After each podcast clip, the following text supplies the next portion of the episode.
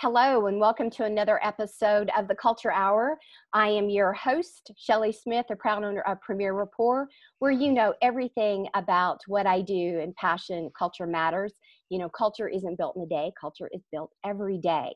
So today I have, uh, I've actually been talking about uh, Kevin Hancock for gosh maybe the last month on a few different podcasts that i've been on and or that i've hosted and some interview pieces and if you're following me, this isn't the first time you've seen me raise this book, The Seventh Power. So I am really thrilled and super excited to have Kevin Hancock on today. So I'm, going to read his bio for you.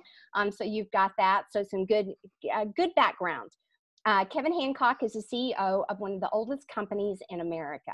Hancock Lumber was established in Maine in 1848. Today, the company grows trees, manufactures lumber for global distribution, provides building materials, construction services for contractors. The company has 550 employees and is a six time recipient of the Best Places to Work in Maine award, which hence one of the big reasons why Kevin's on the show today. Kevin is also the recipient of the Ed mm-hmm. Muskie Access to Justice Award, Habitat for Humanity Spirit of Humanity Award, Boy Scouts of America Distinguished Citizen Award. In 2010, at the peak of the national housing and mortgage market collapse, Kevin acquired a rare neurological voice disorder called, and I may not say this right, spasmodic dysphemia, SD. Kevin, did I even say that close? How do you uh, really it's say it? Close. Spasmodic dysphonia, but we do say SD for short. That's ah, easier. Good. That is way easier. um, uh, with his own, when his own voice became weakened and developed, he developed a new leadership style based on strengthening the voices of others, which I love so much. He is now a champion of work culture where everyone leads and everyone has a voice is trusted, respected, and heard. I love that. Kevin, one of my favorite sayings is to say that we all need to be seen, valued, and heard. And so when I saw the trusted, respected, and heard, of course, I love that. Kevin is a frequent visitor to the Pine Ridge Indian Reservation in South Dakota. His first book, Not for Sale Finding Center in the Land of Crazy Horse, won three National Book Awards. His current book, that was just released hot off the press The Seventh Power One CEO's Journey into the Business of Shared Leadership. I love it so much. Kevin is on today. I have not read, I'll tell you, I've not read all of it, but, and I don't know for those of you who are watching, um, you can see I already have all kinds of bookmarks and tidbits um, into it because I, I just think it's, it goes to the center of everything that I personally believe as well. And it takes empowerment and servant leadership on a whole nother level. And I love it. So, Kevin, what is it that I didn't tell the viewers and the audience about you before we kind of get into your book and all the wins that you have um, that you're achieving right now with this philosophy? Well, I'm super honored and humbled by the way you introduced me, Shelley. I think you pretty much covered it. Thank you so much for having me on your show. I'm really happy to be here with you. Well, I'm humbled that you're on, and I'm thrilled for the viewers and the listeners to hear about this. So, obviously, uh, you know, I have to say, whether you would or not, a part of this style that you are doing had to have been hidden inside of your soul to begin with, or you would not have have uh, I think embraced it as much as maybe you have, or as quick as you had, regardless of SD or not, but that's just my outside unbiased view that it had to have been inside of you and it's simply been awakened. So, why don't you tell us a little bit about either your journey, um, kind of the core concepts of what the seventh power is above and beyond what I described, but really get into all of the wins that you've seen inside of your organization? Sure. Let me uh, just start with the, the journey, a quick summary. So in 2010, uh, during the peak of the housing and mortgage market collapse, I began to have trouble speaking, something I'd always taken for granted, never thought about it, done a lot of. As a CEO, you might say your voice is your primary tool. And suddenly I couldn't really use it. And long story short, in terms of an example that really tipped my thinking about leadership in a very different way. When it's uh, difficult to talk, you develop strategies for doing less of it. Yeah. and my my primary strategy at the time was to answer a question with a question, thereby putting the conversation back on the other person. So someone would come up to me at work with a question or a problem. And previously, I would have given a CEO directed answer to that question. But I now simply started saying, that is a good question. What do you think we should do about it? And while initially this was just a voice protection strategy, in time, what I saw really intrigued me and excited me. And I would summarize it this way people actually already knew what to do. Mm-hmm. They did not actually need a top down solution to the vast majority of challenges that they faced in the course of a workday. They already knew what to do. And that got me really excited about this idea of shared leadership and creating a culture where everyone felt safe to trust and use their own voice and to help lead the company uh, from wherever they were within the organization. How did you begin to shift the, um, I'll say your immediate direct reports to obviously start to use these same techniques because it, you know, I, I want to make sure that the viewers and the listeners understand that these are not things that happen overnight. It's an absolute intentional shift. So, what are some of the things that you did? with your direct reports to help them? Yeah, that's such a great question. It's such an important point. Uh, we've been working on this culture shift now for a decade, and I would say it took several years before it really tipped in a powerful way. But in summary, what we started asking our uh, managers to do and our supervisors was to think differently about the nature of leadership, that leadership was something to be dispersed, not collected. Mm-hmm. And we really started talking a lot about uh, restraint as the key as a key leadership concept and i and i think of restraint as having the power to make the decision mm-hmm.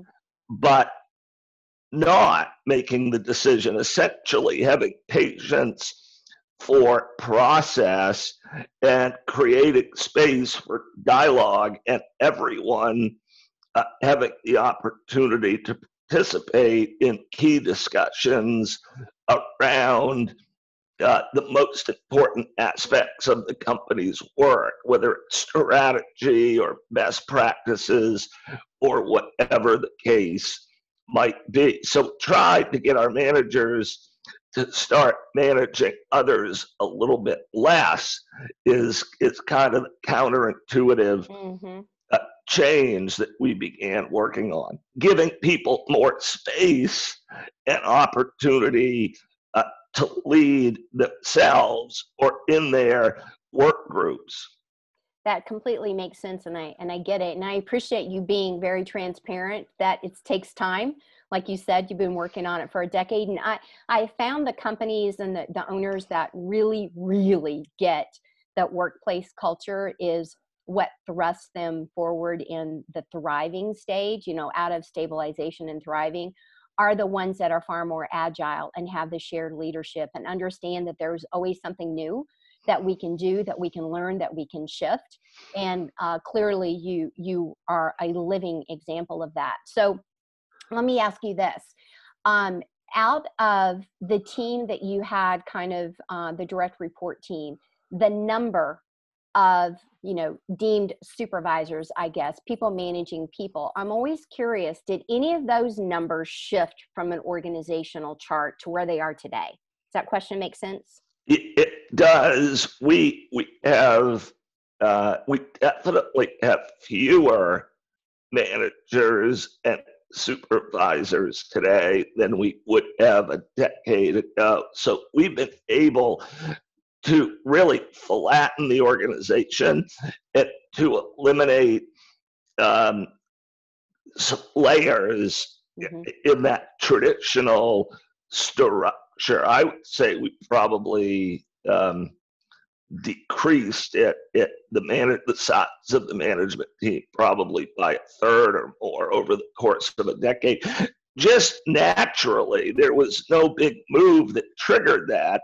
yeah. it simply was over time that once everybody um, once we started realizing that we wanted everybody to lead, it actually took less management structure to govern that mm-hmm. than it did to to more tightly control what people uh, were doing.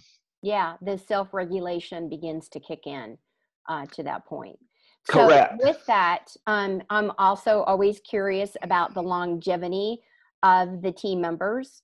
So, you know, the number of years that your typical employees are, you know, in, you know, working for you now, has that also expanded and the turnover or the ease of filling positions, has that also become easier because of this style? Yeah, so our, our company has always been a place where people tend to come and stay for a long time. But our turnover has uh, definitely improved substantially across the the decade. It's been running around 15 percent, which is a, a, really good number. You know, with 550 employees at any given time now, we we typically would have less than 10 job openings. So yeah, these I think one of the key points is a lot of these ideas that we're talking about are um, idealistic in a lot of ways, but they're also exceptionally uh, practical in the world today where people are mobile and they can they can choose where they do and don't want to want to work. I think it's pretty self-evident that people would rather be a part of a community where their voice uh, is trusted, respected, valued, and heard, and where they feel empowered and served um, as as individuals, where they're taking more than just economic value from their work experience, which I think is one of the big, big uh, opportunities for change is to start thinking about the, uh, in addition to the economic benefits, the non-economic benefits of work and what work can bring to people from the perspective of uh, self-esteem and self-actualization and purpose and confidence and and meaning and empowerment all of those things yeah, you're absolutely right. It, it takes in the entire perspective instead of a singular survival perspective, which is what most people think about from jobs. Um, what is, and you may have just you may have just answered this. What has been the biggest eye-opening or aha or lesson learned over the last decade for you? Well, I would say that it's uh, it's easier, much easier, to share power and disperse it than to collect it. As I stand back and look look at our corporate transformation, uh, which started with personal transformation. You know, job number one was that I had to um, look at myself and change and become a change that I that I wanted to see, but that uh, really con- keeping tight control at the corporate bureaucratic center actually is hard work. That requires lots of structure uh-huh. and lots of energy and activity. Uh, it, it, once you make that leap to trust the idea that everybody can lead mm-hmm. and that power is something to be dispersed and shared, uh, management becomes a lot easier and it becomes uh, a very different uh, exercise. When everybody's leading, it's lighter for everybody all the way up and down the value stream.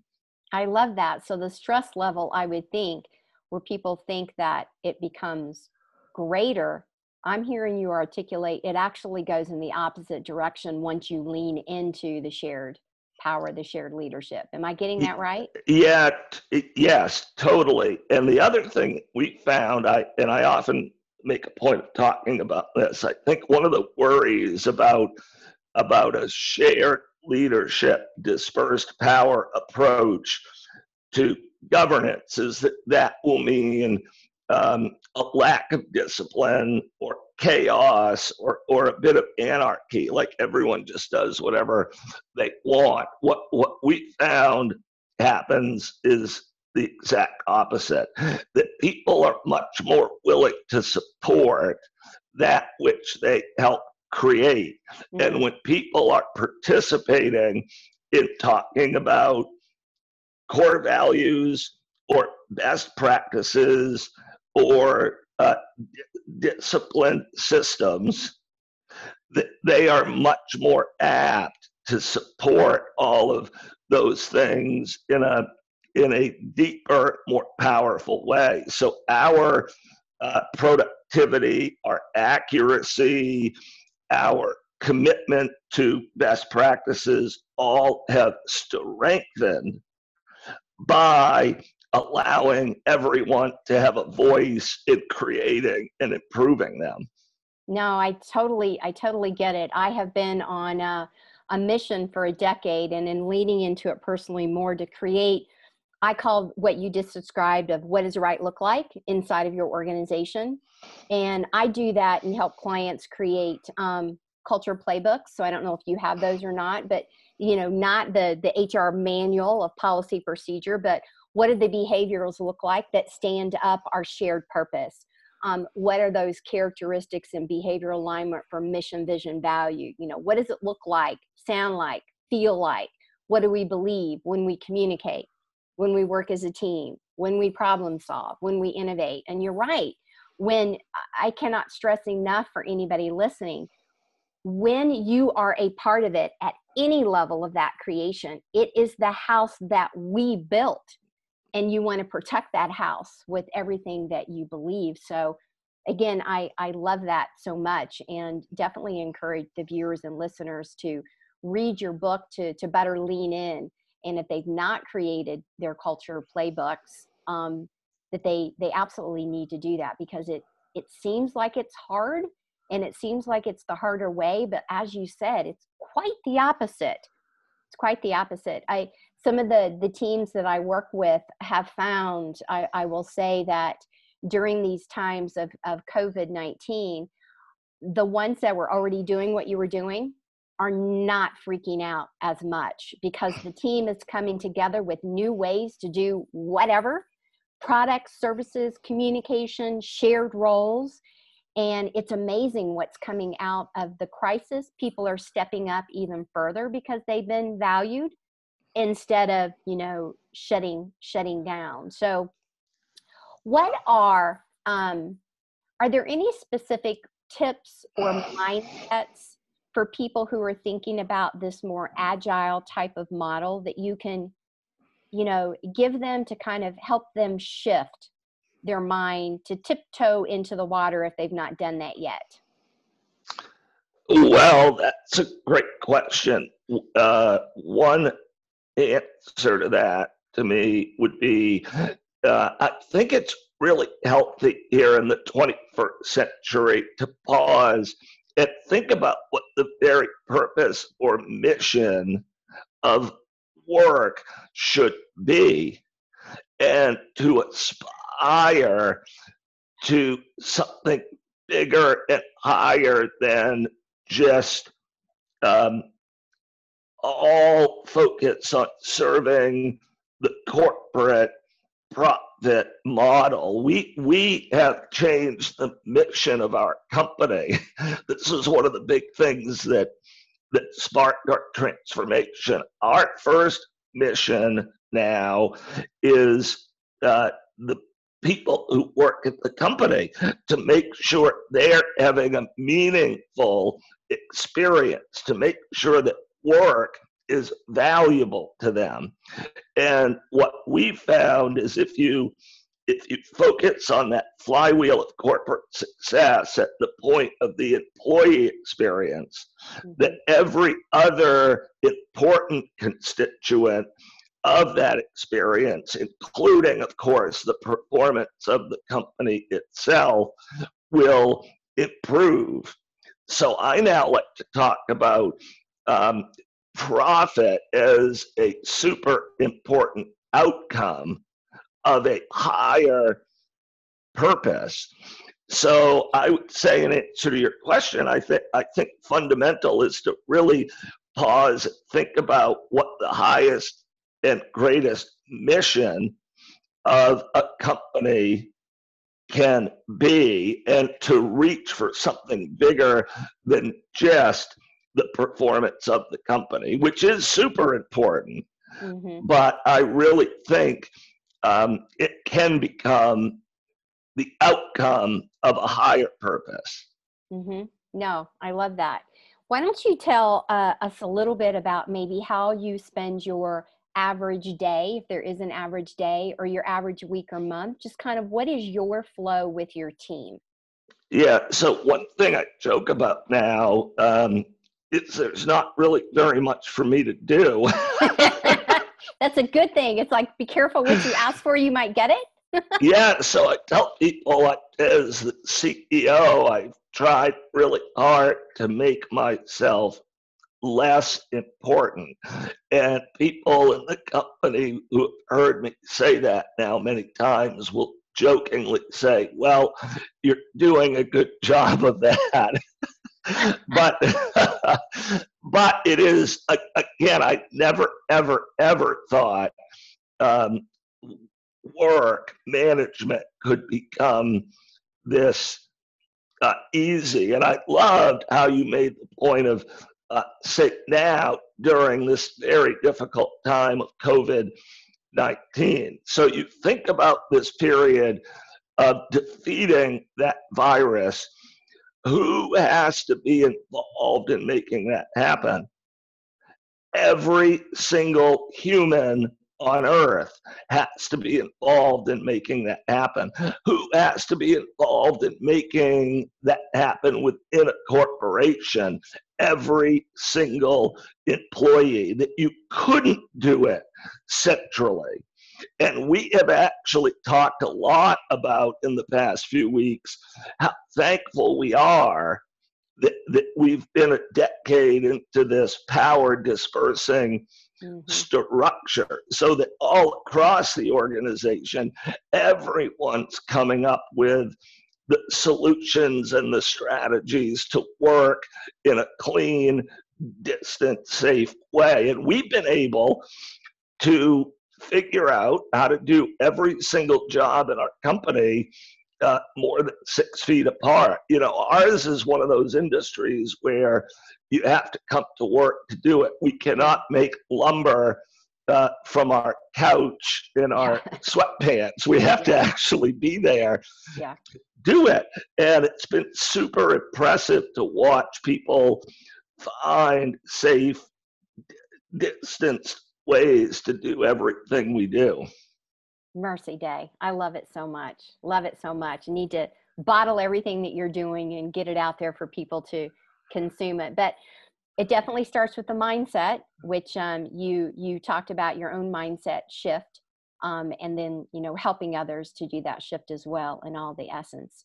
So, as we go into a wrap, is there anything I didn't ask you that you were hoping I would ask, or anything you would like to share from tips, trips, resources, maybe mindful things, minefields to watch out for as you're trying to shift your own company? What, what do you have for us in final thoughts? Yeah, my, I, I guess maybe two. The first is that that is the idea that leaders might consider spending a bit more time focused on themselves and a bit less time focused on others. When I was younger, I thought leadership was about paying attention to what everybody else was doing.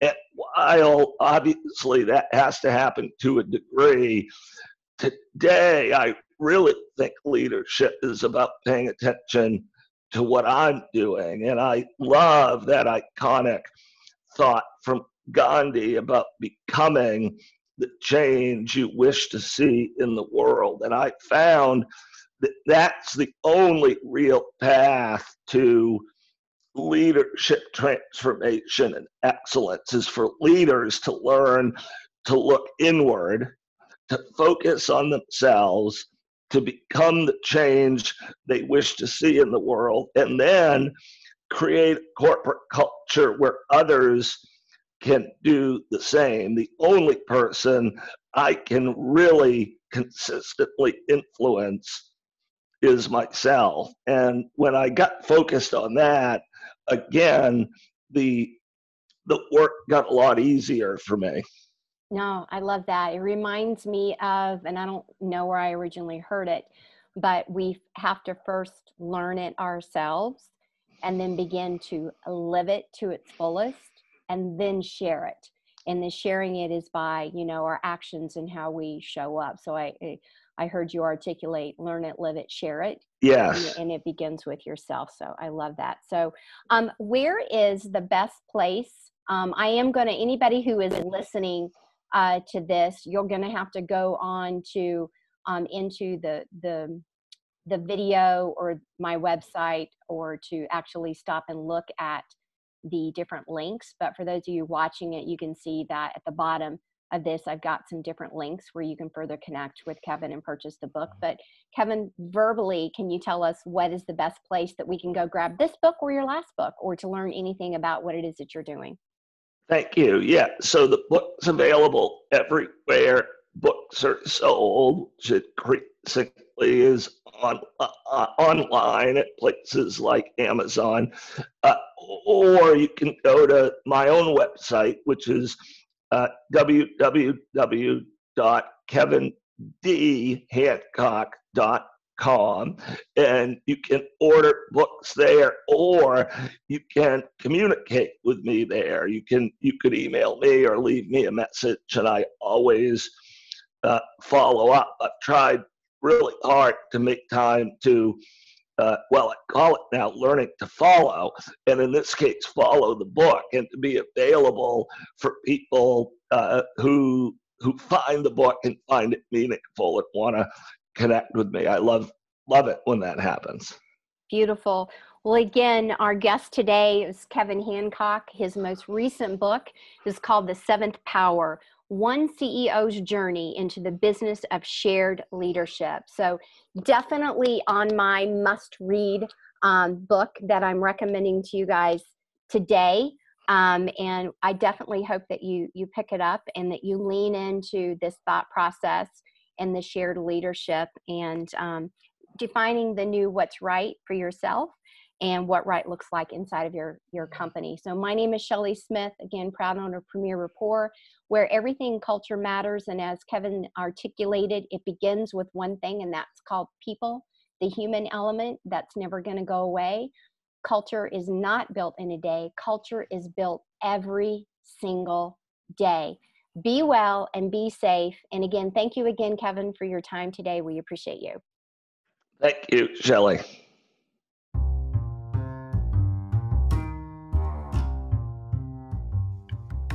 Thank you for joining me and another guest for the Culture Hour. If you want to go back to past episodes, make sure you follow the podcast on any of your favorite apps and devices. If you're looking for a daily dose, a little short snippet, then all you need to do is hop over to the other podcast called Your Morning Commute. Thank you again for tuning in. If you're looking for questions, other speakers, more topics, by all means, reach out. Shelley at premierrapport.com. Remember, culture isn't built in a day, culture is built every day. Are you spending your money and your time and energy on repairs? Or are you spending your time and your energy defining and maintaining? Be safe out there.